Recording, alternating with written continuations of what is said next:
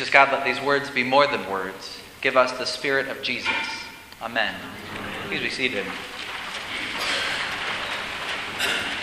If you come to one of our weekly Wednesday Eucharists here at Holy Communion, you might see one of my favorite communion sets. Uh, the plate and cup, or chalice and paten, as we call them, are very simple pottery, and they're too small to use on a Sunday here. I brought them back from El Salvador after watching artists shape them on a potter's wheel. And the artists worked in a cooperative shop in San Salvador, the capital. And the shop was called Xicali. And Xicali was founded in the late 1970s by a group of disabled artists. Together, they decided to create a shop and a school for other disabled folks to learn a craft. And the morning that I visited, I watched a blind artist reach into a bin to find a lump of clay. He then felt his way to the wheel, all the while holding the hand of a young blind boy. He was teaching the boy pottery. And the boy smiled as he felt the wet clay slip through his fingers. The experienced artist helped him mold the clay, shaping it into the communion cup. And since I was spending a little over a week in town with a church group I was leading, I asked the woman minding the storefront if I could come back later and pick up the chalice after it had been fired and glazed. And she agreed, perhaps noting that any time they had a church group visiting, she might want to have an artist shaping church wares. Good marketing. Just like clay in a potter's hand, so are you in my hand, says the Lord. And there's no de- denying that Jeremiah's reading takes a bit of a dark turn after this. And there's a reason why we call a long lamenting tirade a Jeremiad. Uh, the prophet was famous for this sort of lament. And the prophet's trying to get the people's attention, calling out the injustice perpetuated by the society. And the prophet's call is important but don't miss the image Jeremiah gives us for God. As a potter shapes the clay, so God shapes us. Don't let the power God has to shape our identity get lost in the rest of a difficult text. And there's difficulty in the gospel this morning as well. I'm not sure if the committee that picks the readings for Sunday morning does this on purpose, but this lesson you can't follow me unless you hate your family seems to come up a great deal on holiday weekends. you know, when your family might just be in town having a little time together on vacation. Maybe you even bring them to church to hear, hate your brother and sister, mother and father. There's difficulty in this reason. Uh, Jesus wants us to leave everyone and everything we know behind Groucho Marx once famously said that he wouldn't want to be a part of any club that would have him as a member. the joke plays on a strange desire we have as a people to be part of something exclusive. When I lived in Alexandria, Virginia during seminary, there was a bar that was so exclusive they didn't even have a sign outside the door. There was just a blue light bulb, and you needed to know a password for the night to get in. I'll admit it was a bit of a thrill to be admitted upstairs. That is, until I saw the price of a single cocktail. Exclusivity, it turns out, comes at a cost in consumer society. And that's not what Jesus is looking for here. If you can't see from looking around you, Holy Communion isn't exactly an exclusive club. We're not a community that thinks you have to act or look a certain way to be part of Jesus' band. All are welcome. Wherever you are on the journey of faith, whoever you are, all are welcome. And Jesus' words are difficult this morning, partly because he reminds us that while all are welcome, not less than all of you is required. Following Jesus means putting your whole self on the line, your whole self. Jesus doesn't just want your Sunday self. Jesus doesn't just want the best parts of you. All people are welcome in Jesus' band, and all of you will be required. And the difficulty in the gospel text isn't just about family and exclusivity. That final line of the gospel this morning none of you can become my disciple if you do not give up all of your possessions. It's tough. Luckily, this morning it's also badly translated. We're not off the hook exactly about possessions. There'll be other sermons about those. And Jesus asked the rich young ruler, after all, to sell all he had and give it to the poor, which may be why the translators chose to use possessions. But this text that we have from Luke isn't well rendered in the New Revised Standard Version. The word possessions doesn't appear in the Greek.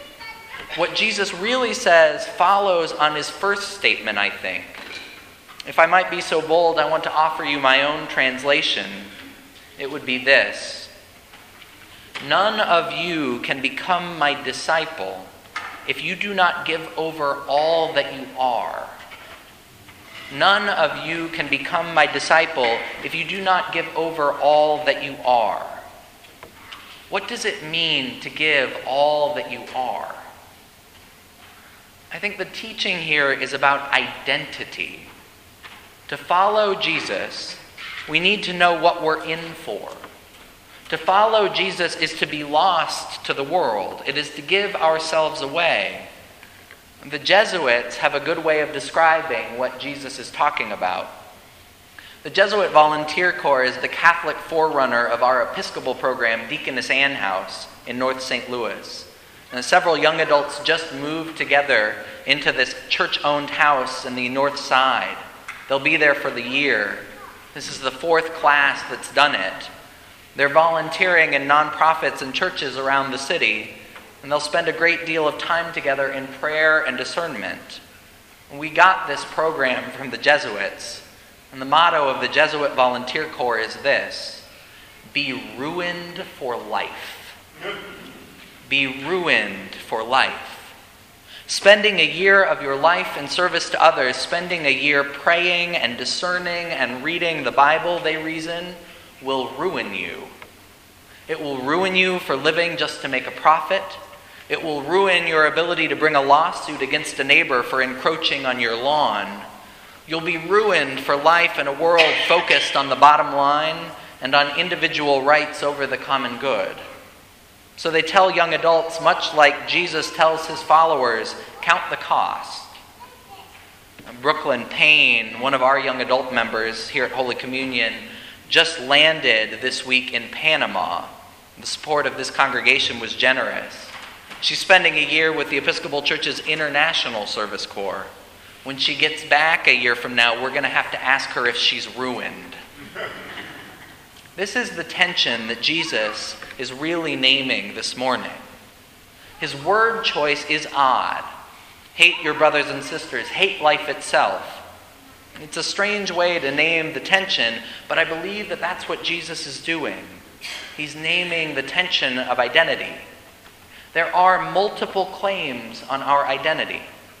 We all exercise different layers of identity.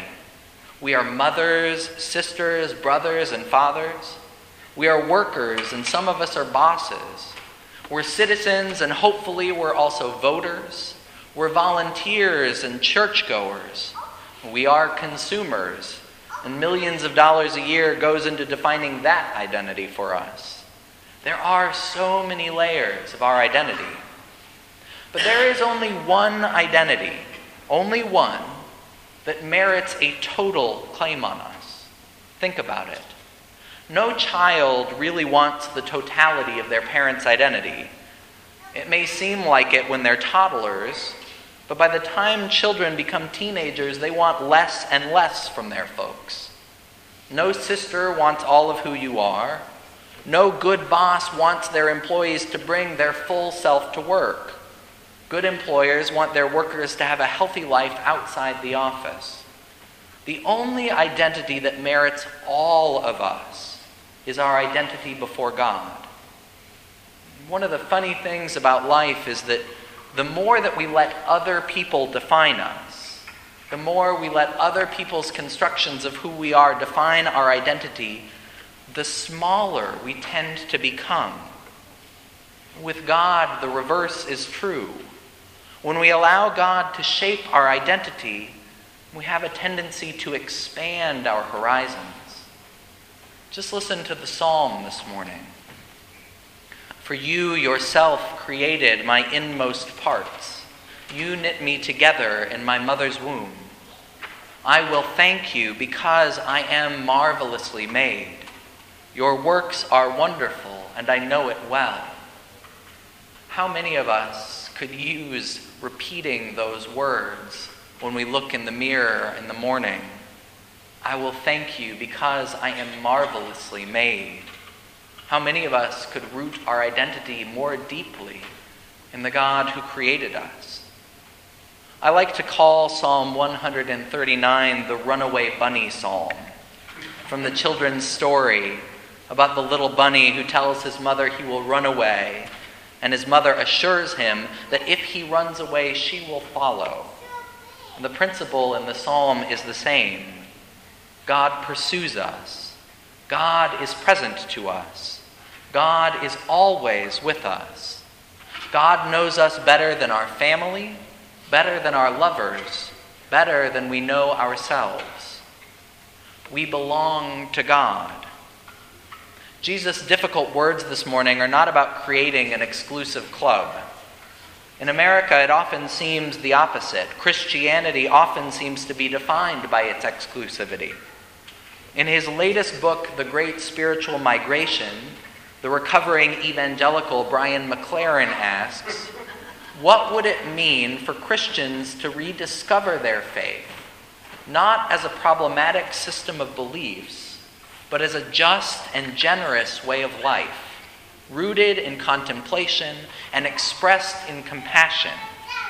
He goes on Could Christians migrate from defining their faith as a systems of belief? to expressing it as a loving way of life. I'm not convinced that Jesus would recognize a great deal of American Christianity.